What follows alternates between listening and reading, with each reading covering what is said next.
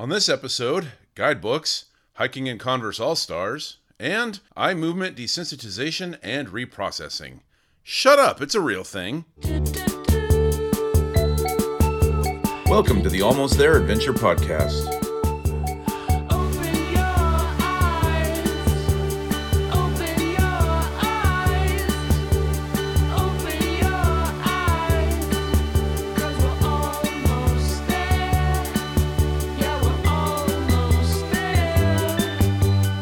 Hosts, Severia Tilden, Jeff Hester, and Jason Fitzpatrick. Hey, welcome to the Almost There Adventure Podcast. And in this week's episode, we're talking with Scott Turner, hiker, author, uh, and therapist. Um, since 2012, he has hiked an average of a thousand miles of, per year. So that's kind of a cool thing. Uh, but I think how I know him as initially he was co-author of the latest revision and update to Jerry Schad's hiking guide, Afoot and Afield San Diego County. And since then, he's authored three additional hiking guides for Mountaineers Books Hike the Park series. He's done one for Joshua Tree, uh, one on Zion and Bryce National Park, and one in Sequoia and Kings Canyon National Parks. And so, Scott, welcome to the podcast. Yeah, it's great to be here. Thanks for having me. Yeah, it's great to great to have you on, and um, you know, great to have a conversation with somebody who has such a love for the outdoors. Um, I thought I'd maybe start things off with just a quick question. You know, so how did you? What got you started in hiking? And was it a person? Was it an event? Was it something that inspired you? How did you get going with that, and when? Um, serious hiking started for me in 2012. I'd kind of always done it um, without like, you know, like not really knowing what I was doing, like going out in Converse All Stars and jeans and not bringing enough water or, or wearing any sun. You were that Like, newbie that we see. I would- yeah. yeah. Yeah, for sure. No, I was totally, I was totally that guy. And I got more into it in 2011 because we had that really killer winter. I don't know if you guys recall that, like the killer winter where like there's just a huge snowpack. And I went to the Sierras a couple times and it was, you know, waterfalls, creeks flowing, everything was just green and lush and beautiful. And it was like, I don't know, my first, my first, uh, time doing a really potent drug. And that sort of launched it. But what got me into it seriously was I moved to San Diego to start because I was dating my wife at the time. I was living in Los Angeles and she was living in San Diego, and I moved to San Diego so that we could stop spending too too much time on the 405. And when I moved down there, they gave me a copy of like two people gave me like they were like like totally separate from each other gave me copies of the fourth edition of Afoot and Afield san diego county and when I got down there, I knew it was going to take me a little while to make friends. Um, and I knew that if it was just my wife as my only like my only outlet for anything, it was probably going to stress her out. So I got into hiking, and I set myself this goal for trying to hike a thousand miles in a year. And I was using Afoot and Afield San Diego County as the primary source of inspiration. Um, and I, I hit a thousand miles by September. I got into it so much, so it, it I got hooked. I guess Right. And, and what year was that again? that was 2012. Yeah, Okay. Awesome. Uh, I was gonna say I do definitely remember that winter of, of 2011 because that was the year I hiked the John Muir Trail. So I remember being uh, breaking through you know 13,000 foot passes and like very deep snow in Yeah. August. So yeah, that, that that year I definitely recall the, uh, the the crazy winter. yeah. I think you guys were up there right around the same time as I was up in the Cottonwood Lakes Basin, Yeah. and I remember the big snow fields going down Cottonwood Pass, and I remember watching the movie and seeing you guys glissading down the the passes, and just like, Yeah. oh man, that's such a good year. That was good. The climbing up the other side of the pass that we weren't, you know, because you can't, unfortunately, you can't glissade up. I wish you could glissade up, but you can't. So it was climbing up through that stuff. At, at times, it was a little rough and a little hairy, but but yeah, we de- it definitely was some payoff, and that you did get to do some uh, sliding on the way down. for sure, for sure. But I bet most so most of the passes you're going up the north face of it, and those are the ones that are holding the snow. yeah, yeah, and then course. a lot yeah. of the the pass, the south facing side of the pass is probably all clear. Yeah, there was definitely more snow going up than there was to slide on the way down too. So it was small stretches of payoff for for long miles of uh, of trudging. But you know, again, I, and I've said this many times, it made it so much more epic to, to do it in those conditions versus, you know what I mean? I mean, it was that much more challenging. It was that much more beautiful, I think, in a way.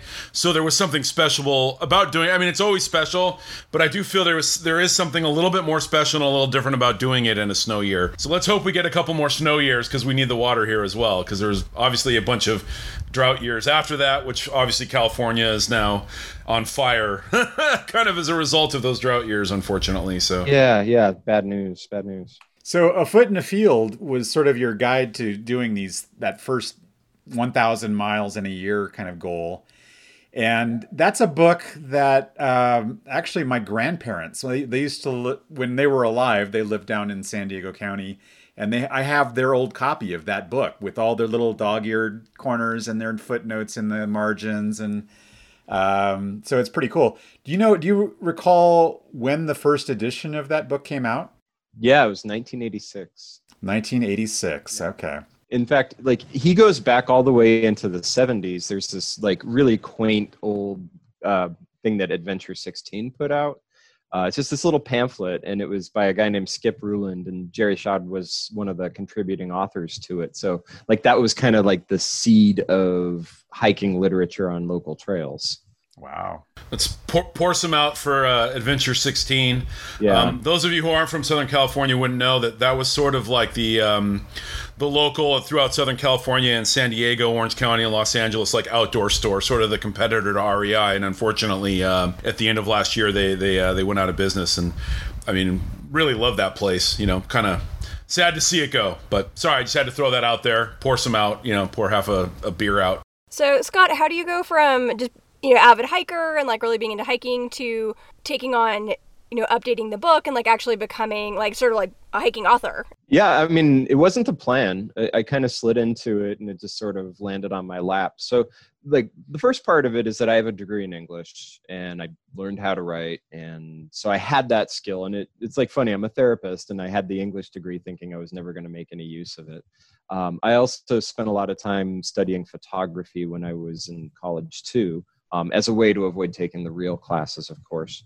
And so I had this like weird skill set that I didn't think was ever going to do me any good. And then I discovered hiking. And I, I should back up because like part of what got me into hiking too before I discovered a foot in a field was uh, modern hiker. So I was reading Modern Hiker um, like really, really early on, like around 2010, 2011, and you know came across some of the local LA hikes that uh, became some of my favorites, like Sandstone Peak and Santa Anita Canyon. And so you know, looking at Modern Hiker after I got really into hiking and had like a little blog that just like this quiet little blog that not very many people read. Um, I actually pitched Casey on that's Casey Schreiner for those of you who don't know him, but um, I picked I pitched Casey on whether he'd like to have some San Diego content, and he was open to the idea. I, and then he let me do it, and I, with like typical zeal, like the same kind of zeal that got me hiking like a thousand miles so quickly, I wrote as much as I possibly could for him because it was so enjoyable for me. And then by the time I pitched Wilderness Press on revising the book, I had already written a good 50 or 60 write ups for Modern Hiker. So that was kind of my way of getting the experience. And then I did, I had no idea they would take me up on writing, on doing Afoot and Afield. Um, I didn't know the whole backstory on like what was going on with the book. And I just, you know, I just kind of cold called them out of nowhere saying, Hey, I'd like to do it like this. And, you know, I, I can start right now. I've already kind of hiked about 50% of the book. And so they, they took me up on it. It was, it was all kind of accidental, sort of in the right place at the right time sort of thing. That's awesome. Pretty cool. Hey, we we in fact we have uh, Casey Schreiner, the founder of Modern Hiker. We appeared in episode 14 of our podcast. So if you want to learn more about Casey, go back into the archive and check that one out. That he talks a little bit about uh, Modern Hiker and uh, his books, including the new one he has on Griffith Park, which is pretty awesome. So you got started doing this uh, Jerry Schad book. Now, Jerry passed away some time ago, so they had this book, and they, they were looking for somebody to who could do an update. How out of date was it, and you know what kind of changes did you implement? Were there new trails that were added? some trails that disappeared. What did it look like that update?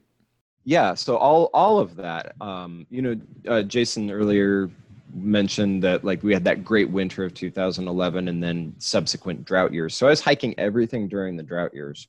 So one of the biggest things that i was i found myself updating is that there'd be some passage about oh look for reliable water source at mile five up this canyon.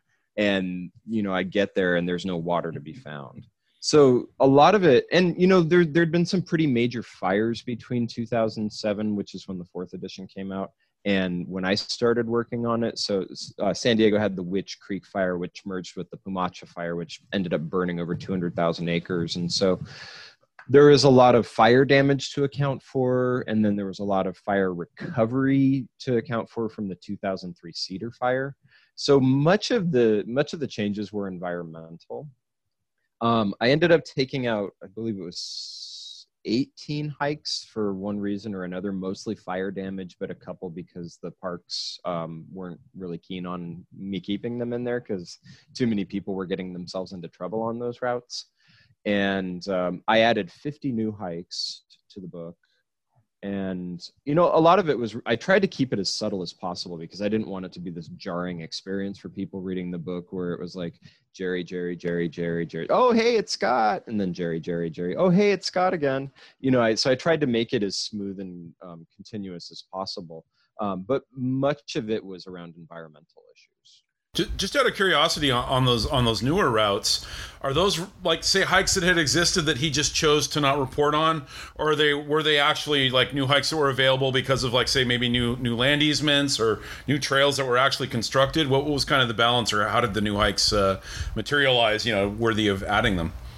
It was a bit of both. Um, there had been a lot of new open space parcels that had either opened or had new trails established that I included. Uh, there was also a lot of stuff where I just, I kind of wanted to get creative and have some fun with it. Um, like, for example, there's one route on the PCT that goes into Long Canyon, which is um, southbound from the Laguna Mountains. Very popular area, but you can't do much backpacking in the Laguna Mountains. So I was looking for a place where I could send people where there was water, where you could backpack, where you could get away from everything. And so that was one example of an existing route that I included. Um, so yeah, it was a, it was a bit of both. You know, I tried I tried to add something with each region to the best of my ability because I wanted to try to keep fleshing it out even more. Do you have a favorite hike in the book, or is that like asking to choose your favorite child? it's it's it's tough. It's a lot of the time it's like what's my favorite hike for my like a particular mood or a particular season or a particular like uh, I, I don't know region sometimes. But my favorite experience by far was Rabbit Peak. Um, so just so everybody knows what Rabbit Peak is for people who aren't familiar with the area, it's in Anza-Borrego Desert State Park, and it's on the Santa Rosa Mountains. Um, it's just just north of the San Diego County border, Rabbit Peak itself. But it's a 21, 21, 22, I, I forget, 22 mile hike. Um, you gain about, what is it, like 8,000 feet of elevation. And it's all on this dry, hot desert ridge. And you hike up to the first peak, which is like 14 miles, 5,000 feet round trip just to get there. You have to schlep all your water. So I had like three gallons worth of water on me. And I got up to the top set up camp and I'm just kind of sitting there watching the sunset. And it was one of the nights where they fired off a rocket from, I think it was probably from the ocean or either from the ocean or from Vandenberg um, Air Force Base and o- out in Santa Barbara area. And I watched this rocket go across the sky and there's this huge explosion.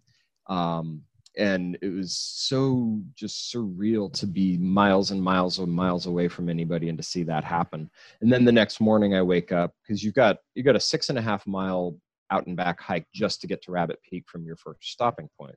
And it's a roller coaster. I mean, you gain three and a half thousand feet just in this six and a half mile out and back, just up and down, up and down, relentless. And as I got about halfway through it, the sun came up over the Salton Sea. And it was one of those like incandescent sunrises that turned all the rocks in the mountains into this bright neon red orange color. And it was, it was the one that stood out to me the most because you know San Diego County's got millions of people in it, and most of the time people assume that if they want to have a real wilderness experience, they've got to go to the Sierra or they've got to go to Joshua Tree. Um, but to have that experience in that place in a spot that's only about a was only about an hour and 20 minutes from my house at the time, it was like it it just it showed me the value of having a book like this, which is that here here's this book that's got nearly 300 hikes in it, and you can have something close to your house or you can have this really sublime wilderness experience and it's all there That, hike sounds insane. I mean, was that like? I mean, how did that trail? Who built that trail? How did you know even know how it got built? Because it sounds like, like who builds that trail for people, right? No water, super hot on on the desert. Like who looks at that and goes, "Hey, let's make this trail," right? How is that? How does that get decided? It sounds kind of torturous. well there's there is no trail most of the hikes in anza borrego desert state park do not follow a trail like the primary trail system in there is like just a couple of short day hikes in the pct everything else is cross country and this is this is the same so it's just follow the ridge i mean now there's there's sort of a foot trail that's been beaten down by hiker traffic um, and some of these trails follow old uh, Cahuilla Indian routes. Um, and there's evidence of Cahuilla Indian stuff all over the place out there. So there's there's no formal trails in Anza Borrego. So that was a new thing that I had to figure out was how to how to read maps, how to how to go independent of you know GPS and things like that. Because um, so a lot of times reading the directions, it was like, okay, follow the ridge for 500 yards and then cut right at the next saddle. And it's like, shoot, if I don't figure how to do that out, I'm I'm never going to finish this book. Uh, so tell us a little bit about the Hike the Park series. Um, you know, tell me like first, maybe just establish what is the goal of that series of books from from Mountaineers Books. So the goal of that particular series is it's geared towards the more casual park visitors, not necessarily the more hardcore folks who, you know, hike into Tehipite Valley and Kings Canyon, which Jeff, I know you've done that one. Um, so a lot of people who come to these parks, the vast majority of people who come to these parks are looking to, they're, they're not going to hike more than like three or four different routes when they visit. And when you look at a lot of the existing literature for these books, there are these massive comprehensive guides that even even me, someone who's you know really interested in the deep cuts, I get overwhelmed by them sometimes. And so it's a streamlined, pocket-sized book that contains like it's a very curated uh, set of hikes that are the best experiences you can have in these places. So it cuts out a lot of the decision making. They're full color and um, I feel really good about the photography I was able to include into it. So it's it's pretty representative of what you can experience and what you can see, and it's designed in such a way to give you what the hiking stuff is, but also to give you like a, a digestible overview, not just on the trails, but on safety, the history, the natural history, um, the geology and then of course like the park rules and regulations so it's all sort of condensed into this bite-sized package for people so it's an attempt to really you know streamline the information that people need going into the parks And so you you did uh, I think Joshua Tree was one of the first ones, right? yeah that was the first one that came out So that's the closest national park for you. yeah that was it was sort of low-hanging fruit for me Yeah. Um, how did you go about researching like what trails and you know you- you're saying these are sort of the best experiences. How do you decide what are the best experiences? Because there's a lot of different ways, and and some of it's a matter of opinion, I'm sure, depending on who you are. Yeah, yeah. So some of it starts with just recognizing what are the like the 10, 15 most popular trails. Like you have to put that in. Like you have to put in Barker Dam, you have to put in Hidden Valley, you have to put in Ryan Mountain. But then from there, I spend a, it's a mixture of looking at other guidebooks, looking at Nat Geo maps. Um, I spend a ton of time on CalTopo, just looking at satellite photos and old USGS topo maps and then I create a list, usually about 50 for a 40 hike book, and I go out and take multiple trips and basically hike all day. And so if I try, like a lot of the stuff I know is going to go in there, like established trail routes that go to like really, you know, just like really like you know, peaks or like a palm grove, for example. Those those have to go in there because those are the the most digestible ones for the most people to enjoy but once you clear that there's about 10 to 15 different hikes left and that's where i get to have like the fun. That's like the playtime for me because then i can i can create some routes or i can do some cross country desert hiking which is one of my favorite things to do. Um, and then you know I, I try everything out and if i enjoy it and if i find like several things that i think are noteworthy or enjoyable about the experience then i include it if i don't enjoy it like if i can't enjoy it my attitude this and this came out of doing Afoot and Afield is like to find something great about every hike that i take um, whether it's just the local trail across the street from me or whether it's mount whitney. Um, if i can't enjoy it it doesn't belong in a book. So like a lot of it is subjective but i i do work really hard in trying to put myself in the shoes of someone else who might be hiking it So on the hikes that you create that are a little bit more off the beaten path, um, you know, cross country and stuff. I haven't read your books yet. Um, what kind of information do you provide the reader so that they can do that safely?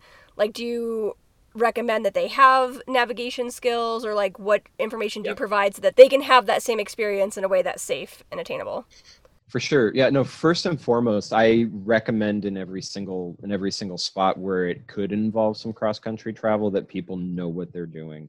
And I'm very explicit about people having actual navigational skills cuz these days a lot of people will substitute that for having an application on their phone. And don't get me wrong, there's like there's a lot of places where an application on your phone can be very useful and I do use those a lot of the times. But they fail and so i warn people about that that you cannot rely on it and if you're going to go do something crazy like climb pinto mountain in joshua tree which is just like straight up a ridge you, need to know how to read a map. And then based on that i write my directions according to the features on the topographic maps. Um, i tend to do that anyways uh, because that's how jerry did it and so i kind of learned how to do it from jerry. So I write it according to the features on a topo. So if you have a topo, I write it in such a way to help you orient yourself at regular intervals. So that can help for people to kind of figure out where they are. So you've got you you have uh, 50 hikes that you might do in a park, and you're making multiple trips out there. How many trips does it take for you to complete those 50 hikes and do some of the data collection on those trails? Yeah, it, it depends. I mean, I think I did I think I did Joshua Tree in five trips. And that was easier because Joshua Tree is only about three hours from my house. Um, so that one was easy. For Zion and Bryce Canyon, I actually only did that. I did that in two trips. And I'd spend a week there and then I spent another five days there. And it was just like 20 miles, 15, 20 miles of hiking every day. Um, so and that was that was just because I mean it's an eight hour drive to get to Zion. It's nine and a half to get to Bryce Canyon. So in a place like that, I would try to like get as much done in one big trip. Now Sequoia was kind of a different story too because a lot of what I did with Sequoia, I was I was trying to write my very own book for Sequoia just independently. I wanted to see what it would take. And so I had been going to Sequoia like three or four times every year, and I had already collected a ton of data. And so I only needed two trips to finish that one off. Uh, now, just out of curiosity, like you see, because you're dealing with the, the national parks, and as someone who's dealt with the national parks, is um, do you collaborate with them a lot when you're you know you're doing this guidebook? Are they helpful? I mean, what to say if someone wants to do their own guidebook? D- don't don't infer anything from that question, part of the question. But like like what is the process? Do you need to get say permission, you know, in order to do these books? Do you seek it? Like, or can you just go and write a guidebook and, and it's fine? I honestly, I, I don't even know because obviously I've dealt with the film side of that, but I, I'm not sure what the guidebook side of that would be. Yeah, no, I, I always reach out to the national parks. I always reach out to their um, their their uh, media people because they have special people that are there to collaborate with the media and talk to them, and they want to make sure the messaging is all all clear. Um, I've found just through experience that the national the people in the national parks are extremely busy. They are understaffed. They are underfunded. I get the impression that people are doing multiple jobs, and so it doesn't seem like they've got a ton of time for some guy who's in there writing a book, a hiking guide. Um, so I haven't had a ton of luck getting a lot of input from the higher ups. When I do get responses, it's just like, yeah, go for it. Um, I find that the rangers are far more helpful because they're the people on the ground. So a lot of times I'll talk with the rangers, but with that you have to be a little careful because they they don't want to be quoted because they're not the media people. So a lot of times it's more like clarifying rules and getting their take on what's safe and what's not safe. And most of that is actually doubled or repeated on their websites. So their websites are actually one of the best sources of information because that's the official park's stance on everything. And when I send it over to people in the park to say, like, did I get this right? Almost always comes back without any concerns because I've gone off of everything that they say on the website. So I want as much input from the parks as possible, but they are busy people. So I don't always get as much as I'd like. What are some surprising sources of information that you found beyond the rangers or the parks? Are are there you know like other people that you've run across, or you know people in nearby towns, that sort of thing? you know with with a lot of it like one of the better sources of information is just talking to other seasoned hikers Mm. so like with Afoot and Afield for example um, i i became acquainted and then friends eventually with a guy named don endicott. And don was a friend of jerry's. And at first i think he just wanted to make sure i wasn't going to go screw up his book. But as as time went on you know he, he kind of saw that i was taking this very seriously. And he went out with me and he did a bunch of the more difficult hikes in the desert because he's he likes that sort of thing and um, you know just in talking with him and hearing the stories that he's got to tell not just about jerry but about you know all the experiences he's had. And he's he's provided tips because he's been everywhere. He's provided tips on this park and on joshua tree and on yosemite and sequoia and all these different places. And his insight and his knowledge and then he loans me resources from time to time like people like that have always been very helpful in doing these things because they're I've I learn a lot by doing the books, but there are a lot of people who have been around a lot longer that can you know really deepen um, what I bring to the book because they can say, oh well, you've got all the hikes, but have you considered reading this on the natural history, or did you know about this book by this author who can tell you about this feature? And so that really just adds more depth to it. Have you run into the opposite of that, where people complain that, oh man, that was my favorite hike, and now you've ruined it because you wrote a guidebook sending everyone there? Well, you know, in, in this day and age, I mean that that used to happen before all trails was a thing. Um, but in this day and age, like the number of people who are reading print hiking guides compared to the number of people who are getting their information from all trails is like I always point that out when people are like, "Oh, great, you ruined the thing," which thankfully doesn't happen very often. But it's just like, you know, you can go on all trails and you can find 50 different versions of this. It's not like I'm presenting anything that's never been presented before. Uh, speaking of all trails, uh, what are your feelings about uh, all trails as a as a ref resource for people looking for for trail data? Hmm. We might lose a potential sponsor here. I think. Uh, I don't know. you know, I don't, I don't want to like, I definitely don't want to give the impression like I don't think it's a good thing. So first and foremost, let me say what I think is good about it, what I like about it. It is a very easy to use and efficient resource, and it is definitely better than not having anything at all. So if someone was going to go out and try to hike something cold with no information whatsoever versus someone who's going to do the same thing but they've got all trails on their phone, I think the person who's got all trails on their phone is definitely better equipped. Now, there are problems with it. And some of those problems are due to it being a crowdsourced a crowdsourced platform. So like with SoCal Hiker or with Modern Hiker, which are also web-based, technically crowdsourced hikers, like uh, out platforms. Although, like, I mean, Modern Hiker's got five published guidebook authors on it, and Jeff, you've been doing this forever. Um, so with sources like that, you know what you're getting, but with All Trails, you don't know who's writing what, and you don't know who's verifying things. And so they've they've put a lot of illegal hikes out there. Um, their map is open source, so there's a lot of trails that aren't part of systems, and so it causes habitat degradation and it leads people into places where they can get in trouble.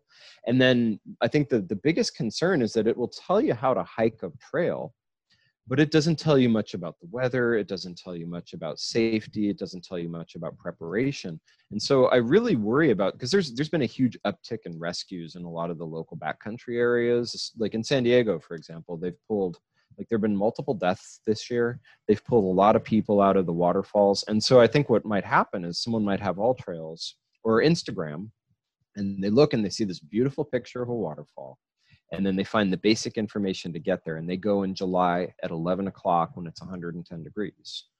so things like that happen quite a bit and um, you know like I, I know that print media and web-based stuff where you have to like look on a laptop or you know scroll through a lot of stuff and read a lot of stuff is not as convenient um, but i worry that the convenience sometimes makes uh, creates problems for people with all trail Yeah, I, I would agree. I think that uh, one of the things that I've seen is that people will say, "Oh, I've seen somebody who just hiked this trail, and it's a trail where the trailhead's closed, or something like that." And so you have no um, nobody vetting the the entries from the crowd, and so you you know you get all kinds of behavior that some of it's good, some of it's not so good. And one thing I'll add, like you know, like modern hiker, I both, and I see this on the social media. Both Jeff, you know, our Jeff, Jeff over here, and and Casey and whoever's doing modern hiker, you know, through their Facebook pages and through their social media, they do a lot of work um, to to keep people informed about which trails are open, which roads are open, if there is some sort of danger, if there is some sort of closure. I mean, there's a lot of work that goes into it that way. So, and obviously that is not present or not taken care of on all trails. So yeah, no, yeah sure. yeah and and i think it gets compounded because a lot of the people there's a lot of there's more and more people getting into hiking i mean that was a trend before covid and it's accelerated after covid so more and more people are doing this and i mean you remember back i was talking at the beginning how i was that guy in converse and jeans with no water i mean there's a lot of people who don't know a lot about the safety and about what to bring and what to carry and the 10 essentials, all those different things. And they're entering hiking with the best of intentions. And I'm excited to know that they want to do it. But the information that they're getting, if it's coming from something like All Trails and they're not getting all the other stuff that's in a, you know, that's in a modern hiker or a SoCal hiker write up or it's in a print book, then I worry that they're going to go out there and get in, get themselves into trouble because they're not prepared. Also, for, uh, just correct me if I'm wrong, but all all trails is a paid service as well, is it not? Isn't there like a I think there's a free version and then there's a, a subscription for some additional functionality, like downloading maps and that sort of thing. Yeah. well, you'd hope they'd be downloading the maps if Well, that's that's another thing. You know, like I see people say, "Oh, I just use Google Maps uh, for my hiking trails." And it's like I, you know, slap my forehead. I I can't even imagine doing that. I mean, I guess it's better than nothing, but if you don't, you know, a lot of these places you have no cell service. So you're not going to have data, you're not going to have the ability to accurately see where, you know, get get map data. You can see where a little blue dot where you are from the GPS satellite, but that's not going to help you much if you don't, you know. Yeah, and it might sound like we're being a little bit of ninnies, but the problem is, is it feels like every week we're seeing, you know, locally and in San Diego, LA, the Sierra, you see people that are going missing, people that are being injured, people that are having to be rescued. So this is this is an issue, and I and it does seem like it is an issue that has grown over the years as more and more people start to hike, which we all agree is a good thing. We want more and more people to get out and enjoy it, but we just want people to do it more more safely and and you know be careful.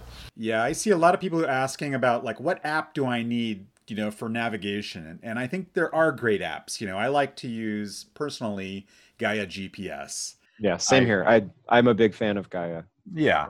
Uh, but I always, always, always bring a paper map as well. So whether I, it's a, a Tom Harrison map in Southern California or a Nat Geo map in maybe a national park area or something I've printed off of Caltopo, even that is at least I have, you know, some reference that goes beyond just the little picture that I see on my smartphone.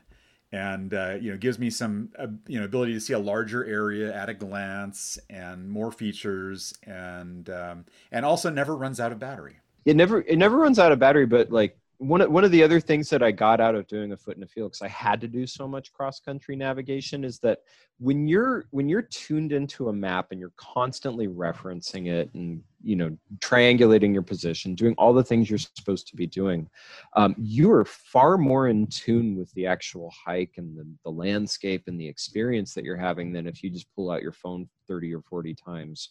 And i mean i've got i've got issues with social media and with phones to begin with just because like those like social media even stuff like all trails which is a social media platform they are designed to keep like to manipulate people psychologically to keep coming back and using them. And so like for me i'm trying to get away from those things and i'm trying to like have like a really pure clean experience where i can kind of clear my head out a bit. And just attending to a map and focusing on that just keeps me in the moment which makes the hike that much better So you you've basically just teed up the transition that we kind of needed to to switch over into what you do as a living. You, you, are a therapist, um, and as a hiker, guidebook writer, and a therapist. Why don't we just for a little bit? Do you want to talk about the beneficial effects of nature, how it helps you, how it creates peace of mind? I mean, what has your experience been as both, as someone that works, you know, as a therapist and as a guidebook writer and a hiker? Sure. Yeah. Yeah. So, I mean, when when a I think it was Severia who asked me like what got me into hiking in the first place, but when it was also at a time where I was starting graduate school to for my master's program for counseling, and the it's intense. Like the program I did, it was one entire class, so it was like one class per month. So it was like learn everything you can about child psychology in one month. Then the next one was learn everything you can about psychopharmacology in one month. So it was a lot. And I remember just that first spring break, it was like, I have to do something. And I got like this unexpected windfall. And I was like, what am I going to do with this money? I know I'm going to go to Zion. And so I went to Zion and just like stressed out of my mind from taking on this graduate program. And I spent five days there between Bryce and Zion and had these amazing experiences. And when I came back, I just felt like my head was so much clearer and i didn't understand what that was about until like a lot of the research started to trickle out about the impacts on your body how it helps the body metabolize stress hormones and how it can help your attention span. Like there's so many different things that are starting to, to leak out.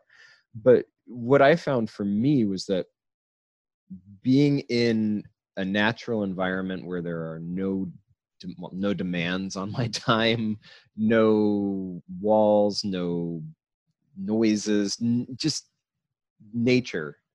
Um, that had such a soothing effect on me. It was like a soothing effect that I couldn't find from anything else. And you know, I, I when I think about it, like in like a very primitive way, like our species started just in natural environments. And it's only really in the last couple hundred years that we've spent the vast majority of our time living in boxes. And I don't know that our bodies and our brains and you know all of our physiology knows what to do with that. And so I think when we get a chance to go out into a natural environment, everything starts to feel natural again, and we start to. I I feel at home. I know there are a lot of people that are worried about getting eaten by mountain lions, but I feel at home and I feel relaxed, and it's it is as comfortable as anything for me. Um, there was news a couple of years ago about doctors in Scotland prescribing a dose of nature for battling things like high blood pressure. Mm-hmm. And um, you know, do you see any of that like coming over to the states? You know, or is that There's a there's doctors back east who prescribe for kids. It's um, I will look up his name, but go out um, and play? pardon? Yeah, no, honestly, there's Go like out and play. there there are doctors that are prescribing getting outdoors, going to parks, um, as a prescription. I, I, I'm sure as well. It's all come even more compounded now with all the stay-at-home orders, and obviously living in this time of COVID, where we're even more cooped up than we were before. You know, I mean, I mean, obviously getting outside, and uh, it seems like it's even more important now than it's ever been. For sure. No, so, so from a therapist perspective, we all tend to look at this as a mass trauma that everybody's undergoing with COVID. So any kind of trauma, having a chance to relieve the stress that's occurring while the trauma goes on is really important. And, you know, most of our usual outlets are off limits now. And, you know, they, even from the get go, when they did all the stay in place orders, it was all like, well, you can still go outside, you can still go for a walk, you can still do all this stuff. So I think a lot of people saw, well, at least I have that. At least I've got that to turn to. Um, but as far as like how it's showing up in the medical field, I think what you're talking about with doctors prescribing outdoor time, I think that's happening, but it's much more on a case by case or, or clinician by clinician basis. And I think it's also much more outlier type stuff like on the margins because the current the current healthcare system it's all very evidence based and i don't know that there's enough evidence based stuff yet to get it to the threshold where it's what we call an evidence based treatment and one of the other things about the way things tend to work is that there's usually about a 20 year lag time between the time something becomes an approved evidence-based method of treatment and when people start using it in mass. So we're always behind the curve with this. And so like one of the dangers for me, like people have asked me, do you why don't you just take people on walks and do therapy when you go on walks? Um, which would be amazing. I would love that. I hate sitting on my butt for six, seven hours a day. I mean, that's the one part of therapy I don't enjoy. Um, but you know you've got privacy issues you've got issues on whether you're really allowed to do business on public land there's there's all con- kinds of stuff that go along with that so there are complications but i think that the biggest hurdle to it is just that we are m- the model for most well-being still is the medical model which will tend to try to prescribe a medication first so if you come up to a doctor and say, I've got a problem, more often than not, the doctor is going to say, well, let me put you on Zoloft or Prozac and then, you know, come back to me in six weeks and let me know how you're feeling. They won't necessarily say, well, I know maybe you should take up hiking. Maybe you should try taking a hike three or four times a week and see if that actually eases some of the stress that you're under. So we're still kind of stuck there, but there there are hopeful signs because there are a lot of stuff. There's a lot of stuff on the margins that's encouraging people to go out there. There's also seemingly like a lot of if you look at um, I don't know if you saw it. I did another short film on um, FKTs, people trying to get the FKT on the JMT, and I you know as of that I've, I've noticed known time. Yes, fastest known time.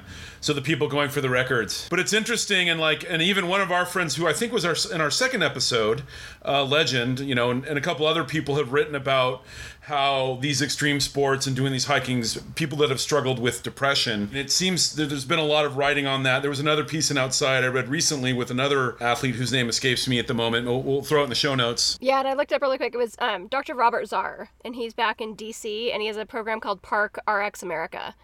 And so he has like a whole website, and it's like it's basically it's meant for like kids and teenagers. Sort of, you know, you're stressed, you're anxious, you're all these things. Again, t- kind of to your point, go spend 30 minutes outside. So yeah, so he's done some studies, and Yeah. it would be great if that could be a universal thing, right? Yeah, no, I hope it. I hope it becomes more universal. Um, I think there are a lot of challenges that they'll have to figure out, but they they can figure that out. I'm sure. Because I mean, I, I- and I think one of the problems might be that. I mean, I hate to be cynical about it, but you make a lot more money selling pills than you do telling people to go take a walk. So I, I don't know if there's as much incentive for them to do the sort of research that's necessary in this country. Um, so like you know in, in Japan, they will ship people out of big cities like Tokyo and Osaka, and they'll take them out to the national parks, and they have like dedicated therapy programs that are designed to help these people that spend their lives in boxes to go out there and relieve their stress because it'll help you metabolize your stress hormones it'll help you lower your blood pressure. I mean all of these are observable observable effects that they've documented. Um, to the to the hiking part of everything this is this is a theory i don't have the evidence to back it up but i so i started training in a protocol that we use to treat trauma called emdr it stands for eye movement desensitization and reprocessing. Um, a lot of it's a lot of the mechanism for healing is what we call bilateral stimulation. And for anyone who knows what emdr is like the therapist it's famous for the therapist moving their fingers back and forth and having people's eyes follow it back and forth. And it replicates something that occurs when people are, are dreaming in REM sleep because our eyes are moving back and forth very rapidly. But when you think about it, the left, right, left, right, left, right, left, right, I think that's also a form of bilateral stimulation. And I think when people take a long walk, what might be happening for them is it might be increasing the communication between the left and the right hemisphere of the brain, which that tends to decrease when people are depressed. So if you're increasing the communication between the two hemispheres, it's starting to unlock things and unfreeze stuff that might become a stuck pattern for people. And I, I observe this all the time when I go out hiking. I can get really stuck in an emotional pattern and sometimes it's not very good. But if I go hike for a couple of hours, everything loosens up and I feel like I'm just back to being myself. That's a really interesting correlation between the EMDR and that. Yeah, and I want to make it I want to make it really clear. I don't have there's no there, I'm not aware of any studies on this. It's more just a theory, but um, totally. but I, I mean we do know that it is a form of bilateral stimulation, so it might just be helping people process what's going on faster. Well, I think that all four of us can attest to the personal experience of going out, you know, firstly just being in nature and what a calming effect that can have. But then secondly, just going on a hike, you know, taking a hike and the, you know, the physicality of it, the whether it's the you know something to the right left you know movement or anything you know just just getting out you know using your body moving and being in the outdoors is such a great experience. And it can it can really adjust my attitude when i'm having a tough day to get out and do that. And it's hard to be uh, you know, it's hard to be sad or it's hard to be upset or angry if you're in that kind of environment and, you know, you're out on a trail, you know, and you're seeing beautiful things. And so I think we can all vouch for that. Even if there's not that empirical scientific data to back it up, uh, we can all, we can all agree that that's, uh, that's of value. Yeah, one thing I find too that it helps my peace of mind a lot. Um, you know, at times I work crazy hours. Like I, I, I just like did a four day stretch where I worked doubles and you know working like 20 hours a day for four days in a monitor in like a reasonably stressful situation. Like I need like you know thankfully Jeff Jeff and I and our friend Derek have a um, and another friend have a trip in a week and a half. So whenever I'm like stressed, I'm like oh you know what this is awful. I'm not enjoying this right now. But you know, hey, in a week and a half, I'm backpacking. And again, I love what I do, and it wasn't. It's no one's fault. It's just, but it is stressful to, you know, a lot of times you're working under big deadlines. You haven't slept much, and a lot of things. So it is great to have the notion that, hey, I'm not in nature now. I'm in a dark little room staring at a monitor. But in a week and a half, I'm going to be on a mountain. So you know, it, it's great for that kind of stuff as well. Yeah, to to, to kind of echo that, Jason, I um you know even just looking at maps and and photos so like you know thinking about this trip that we're going to do you know looking at the maps and studying that and and kind of visualizing you know what kind of vertical gain we're going to have on day one and you know where we're going to get water and and then looking at different uh, trip reports and looking at the photos you know i just feel better so i'm not even out there yet but i'm already feeling better just thinking about it And even right now at this very moment, unfortunately, our listeners won't. We don't do video, so they won't see this. But I'm just looking over Severia's shoulder because Severia, right, is kind of like I'm jealous because she's actually in nature, kind of in nature, at least two feet away from nature right now. And, and I, where are you, Severia? Why don't we just let everyone know? I am in Victor, Idaho, so the Teton Valley. Um, peeking at the at, at the back of the Grand. I think it's a little too far to see, but it, it's back there. We went for a paddle on the Teton River before this, so it was all it was good.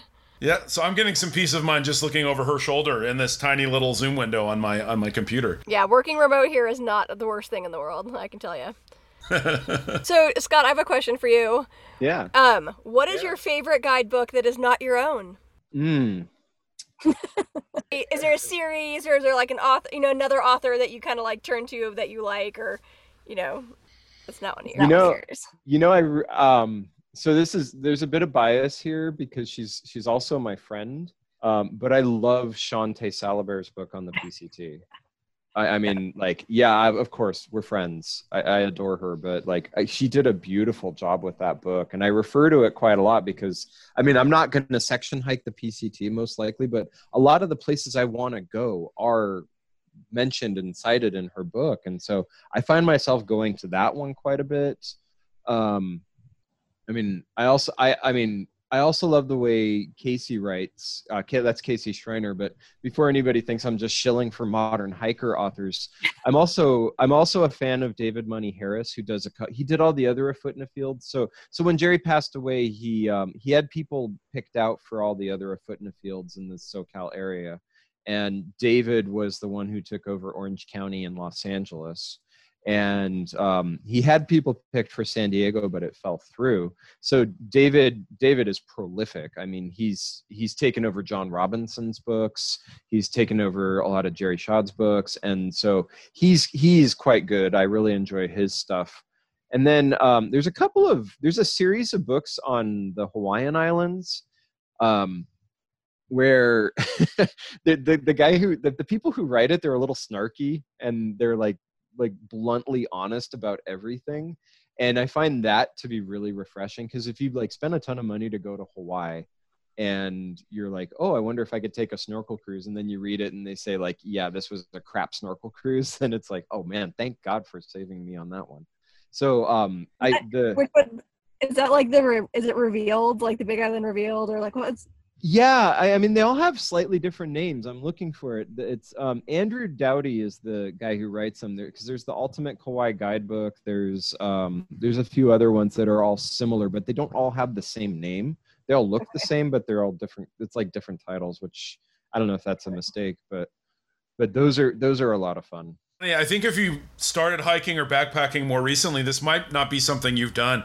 But if you've never really been into guidebooks, I really kind of urge people to like it's such a pleasurable thing to do and to be honest it's so much more pleasurable than than like google you know what i mean i mean there's just something about having like a guidebook in your hands and flipping through it and reading it i mean i i you know i still go back to my old ones that i bought in the 90s you know sometimes i'll just to be sure it hasn't burned down or hasn't whatever i'll do like an i'll, I'll do multiple sources but i almost always if i'm doing a big trip or i'm going somewhere i try to buy the guidebook like i, I bought the guidebook for wonderland before we did that obviously i bought multiple ones on the jmt before I did that. And I try to buy one the local ones. Obviously, I've bought in Casey and Shawnté's books and, and everything else. Um, oh, we forgot to plug Shawnté. Was all, what episode was she on? She was Shawnté was on episode six. There we go. So so if you want to hear more about Shawnté, who Scott just mentioned in her great writing, she was on episode six. I feel like Scott's our trifecta. Like you, we now have like Yeah, the really. modern, the modern hiker trifecta. We've closed the triangle. I love I love physical guidebooks as well. And you talked about the snarky ones from Hawaii, Scott.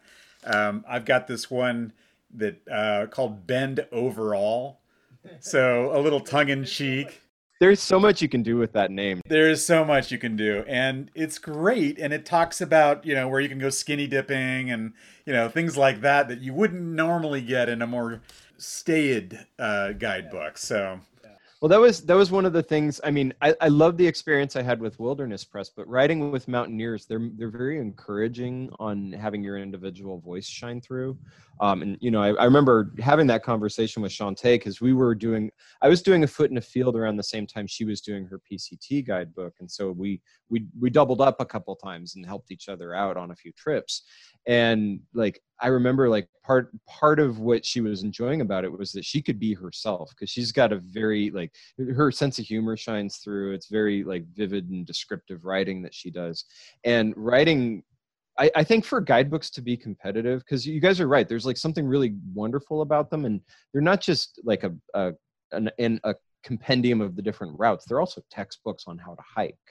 Um, but I think in order for them to continue to be relevant and to be competitive, they have to be engaging reads. They have to be something that you don't necessarily want to put down. And like one of the nicest compliments I got about the hike the hike the parks book, I think it was Joshua Tree, is that someone actually read it cover to cover and like that's i wasn't expecting anyone would read it cover to cover but i wanted to create a book that was easy to read and that was actually enjoyable and informative Jeff, I remember like a while back too, weren't you? You were talking about having like meetups where people would bring guidebooks and bring maps, right? Yeah, so there was a there was a group that started in New York City and they would have a monthly what they called Mappy Hour.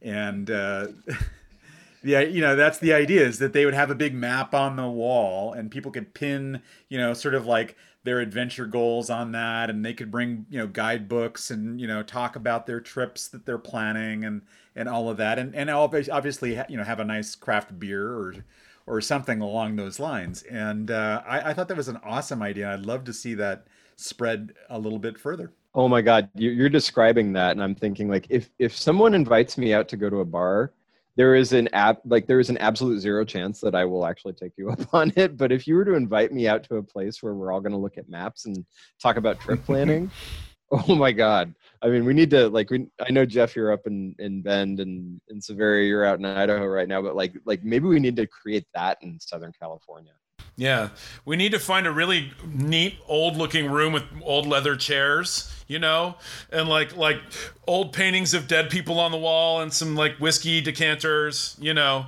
Uh, yeah, we need that and you know maps. Yes. Heavily emphasize the whiskey Yeah. Uh, but maybe we just need, maybe we just need the whiskey yeah. yeah. Well, as a therapist, can I ask you? Can you fix me and maybe Jeff a little bit because because we're you know just just out of curiosity. Here's here's the classic therapist joke. How many therapists does it take to change a light bulb? I don't know. Ten. the light bulb has to want to change first. Ah. I'm doomed. I'm doomed. Then I'm broken. I'm forever, perpetually broken. Then I think. It, it's my day off. I, I I put the therapizing one back in its case and it's up on the shelf, so I don't think I can help you today. All right. I was trying to use my podcast to get some free therapy, but I guess that's. Uh, Uh, oh well. Oh, well, We'll have to yeah. take a hike. yeah. Hey Scott, do you have any um, favorite, you know, tips or tricks for for hiking? You know, you see, I'm sure you've seen. We've all seen a lot of you know newbies out there in their Converse All Stars and you know too too little water. What would you? What advice would you give to people who are looking to get into hiking or maybe to power up or level up their hiking? Well, if you're if you're in SoCal, um, I highly recommend the world the Wilderness Basics course and the Wilderness Training course. The Basics is the one in San Diego. Training is the one in Los Angeles. I recommend those because not only is it a great social experience, but they give you a lot of the nuts and bolts things that you need to know. Um, if you're not going to do that, I encourage everybody to I mean, there's some there's some great Facebook groups out there that do provide good information. That's one place you can start, but social media is a decidedly mixed bag. So I would I recommend there, there's some any hiking guidebook you you buy is going to have information. It's going to be good information on how to do things safely. So I know I've got a vested interest in this, but go out and buy some hiking guidebooks because they're they're not just lists of hikes that you can take; they're also textbooks. And I think our own Severia, you do teach a few of those courses. yeah, do so you I'm, not? a, I'm one of the group leaders for the wilderness travel course in LA. So Yeah, in the San Gabriel yeah. group. So I highly, I mean, that's it's when we were talking about 2011. Like that's how I got started. I took the wilderness travel course in 2011. I was duped into thinking that every winter in Southern California is like that winter, and that every winter has endless amounts of snow. And I was like, this is the best thing ever. Um, anyways, but um, yeah, no, I agree with I mean, education and being informed, it just makes everything more enjoy- enjoyable. Because if you know what you're doing out there, and it doesn't mean that you have to go out and buy thousands of dollars worth of gear, and it doesn't have to be this big expensive thing, but if you have the knowledge, you're not going to be worried about getting lost. You're not going to be worried about how much water. You know, if something does go wrong, you're going to have the skills to make a what could be a big thing a small thing. You know, so totally agree with you, Scott, that having those skills and seeking them out is super important. That's and that it's also to say there's tons of hikes that you can go on that don't really need experience either. You know, there's Yeah. lots of urban hiking and close to home hikes, but for the ones that are going to be a little bit more challenging, definitely. Yeah, yeah. I mean, it's it's it's tough because I know a lot of people want like really easy, easily digestible, quick tips on how to do it. And yeah, I think taking starting small is a good place to to for beginners. Um, you know, sticking to the um, you know, like sticking to the more heavily traveled trails so that you're never really alone and you can find help if you need it. And you're within cell reception. Those might be great places, but it's to like really enjoy hiking to its fullest extent I believe that you need to really learn all the different skills. You need to learn about the 10 essentials. You need to learn about leave no trace principles. It really helps to know how to navigate independent from a, an application. Um, I highly recommend people learn and read about the, the local flora and fauna, learn and read about geology, learn and read about the history, both like the recent human history and the ancient human history, because that is present in every single hike you take here in Southern California or anywhere really. And so the reason why I recommend all of that, even though I know it's cumbersome and it takes time and it's work, is that if you take a hike and all you do is like, oh, All Trails said go here. I'm bagging on All Trails again, but All Trails said go here and you do that and you talk and you don't see anything.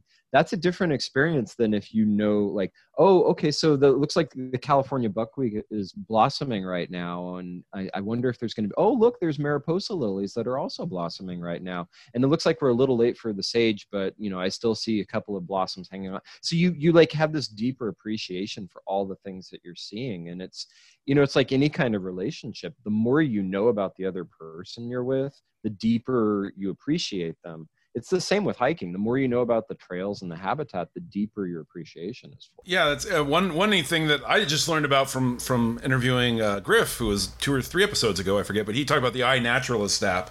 And now I have it, and I and I took a when I my most recent trip I did in Glacier, I took a couple pictures of flowers and things, and when I got back into, into reception, I'm like, oh, okay, that's that, that's that. You know, I mean, it, it, it's super cool to have. Um, I've also like several hikes and things. I've actually bought the digital versions of the guide of the um, um the uh, what would you call it? Oh, gosh, I'm The field guide. the field guides for, for, for areas I'm going to, and then you have it digitally. You know, it has pictures of the different wildflowers and, and things like that. So yeah, that's a cool, like, just easy thing you can do. And again, if you buy the digital version, you're helping pay. You know, again, you're helping the the authors and the people perpetuate it and keep it going. So that, that's a neat way to experience hikes and like an easy tip. What's on your schedule for for the rest of the year here, Scott? Do you have anything cool coming up? Um, yeah, I'm gonna go backpacking up to Thousand Island Lake in a couple of weeks with a couple of friends of mine.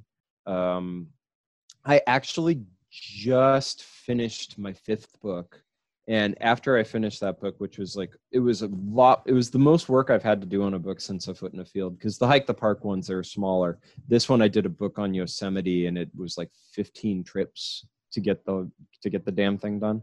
So after all of that, I'm I'm just sitting here thinking like, man, driving 10 minutes to the beach and walking every every Sundays, that sounds pretty damn good right now because I'm I'm a little bit cooked on the eight hour drive thing right now. And um, you know, with COVID going on too, it's it's you know, I, I, I want to stay closer to home because I, I know it's more safe than most things to be hiking, but I don't want to take any unnecessary risks. So aside from the Thousand Island Lake thing, I think I'm gonna stay. I'm gonna stay close to home and just enjoy what's here in San Diego.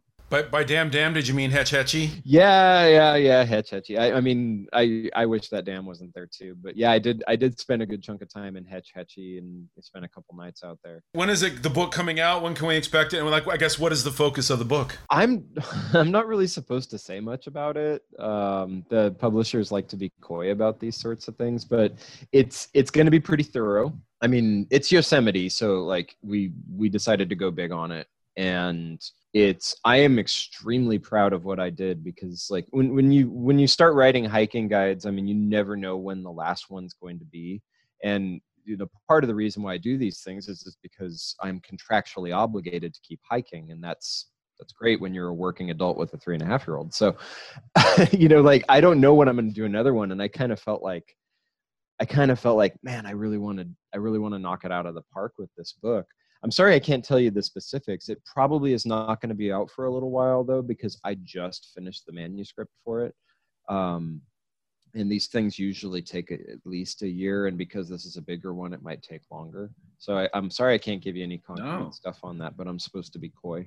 We'll we'll have you uh, we'll have you back uh, when it's ready. You know, to talk about it when it's ready. Yeah, that'd be awesome. fantastic. I've got it's tough. I've got so much to say about it. It was such an incredible experience. Um, I mean, I don't I don't know how you guys feel about Yosemite, but I walked into this project feeling like, oh shit, the valley in July. Oh god. You know, like I had that like mentality about it and you know, like I I found there's so much there. It's like the most densely packed full of amazing stuff place on I've ever been to. It's absolutely incredible there. It, it's funny since you asked us how we feel about Yosemite. I feel very different about Yosemite than I do about the Valley in July. Yeah, right. I only really go to the Valley in winter. I, you know, I was there in January for photography and got, you know, it's right after a storm. It's one of the most magical places ever. I love the Valley in winter. Fewer people, you know. It's not. I, I like the cold. So you know, again, you're limited into where you can go. You're pretty much limited to the Valley. Um, you know, and you can do winter stuff other places, obviously, you know, Badger Pass and things like that. But um, but the park itself is it's funny because everyone views it as this crazy, crowded, nutty place, and and that's such a small part of what Yosemite is. Right. I mean, north of 120 is like empty. I mean, you could Yeah. hike. I've, I've hiked there and seen two people in a day in places up there. I mean, it's and it's beautiful wilderness up there. So if you're willing to do the legwork and get a couple days uh, up there and you know away from away from you know the road and the highway or the the trailhead, it's a pretty spectacular place. And and the south, there's places in the park that not many people go, and There on the east, some- yeah, there's some really um, you know untraveled you know corners of the park. When when I did the uh, the Theodore Solomons Trail, we came, we came in. It starts at Glacier Point, and it exits the park at Fernandez Pass. And so we went to the Wawona Ranger Station. We're picking up our permit, and uh, they're you know like, okay, so where are you exiting? And we're oh, we're going out over Fernandez Pass. And the ranger says, "Where's that?" yeah. yeah yeah no I, I had i had an experience like that too where i was i was trying to hike up smith peak which is up above hetch hetchy it turns out you can't it's like really difficult to get to, to smith peak anymore because the rim fires pretty much destroyed the trails but i i got there and like i was talking to the ranger and i'm like so what do you know about this trail? And he's like nothing. Tell me how it is. I'd like to hear about it. So yeah there's there's like quite a bit of yosemite that almost nobody goes to. And like even like i'm not going to share it widely but i figured out systems on how to just go to the valley have a great experience even in the summertime. Even like you know like it, it requires a bit of backpacking and a bit of planning but there's ways to do it. And i put a lot of that in the book but you know again i don't want to get too carried away My simple tip, because I actually, I'm sure you guys do as well. I get asked all the time for people going to Yosemite. I got asked last week, like, "Oh, hey, we're going to Yosemite. What should, what should we do?" And the one thing I tell people, I'm like, "Here's the main thing you do: when you get to the park, find your parking spot, and do not get back into your car until you leave the spot." You know, this year might be a little different because I don't know what's going on with the buses and the shuttle system, but they have an excellent bus and shuttle system, and it just it, makes your visit so much better to not have to fight for parking everywhere you go. So you can take the buses, or even better, walk. You know, if you bring your bicycle, ride your bicycle around the valley. I think just trying to be in your car as little as possible if you go in the summer months is a great way to visit the park. quick quick story about that um i i was doing a trip in june and i was doing a lot of backpacking i did Pohono trail i did a bunch of stuff up on glacier point and um, with the backpacking permit you can stay at the backpackers camp and currently they don't they're not running the backpackers camp they're actually keeping upper pines at 50% and so i got there and the backpackers camp was in upper pines and i had the once in a lifetime experience of rolling into the park, walking into Upper Pines, sitting there in the midst of a massive thunderstorm. And then after the thunderstorm, I walked around Cook's Meadow and up to the lower fall, lower Yosemite Falls. Nobody, nobody. Summer solstice, no one. It was absolutely Crazy. amazing. Yeah. like the, the one positive COVID experience I can recount.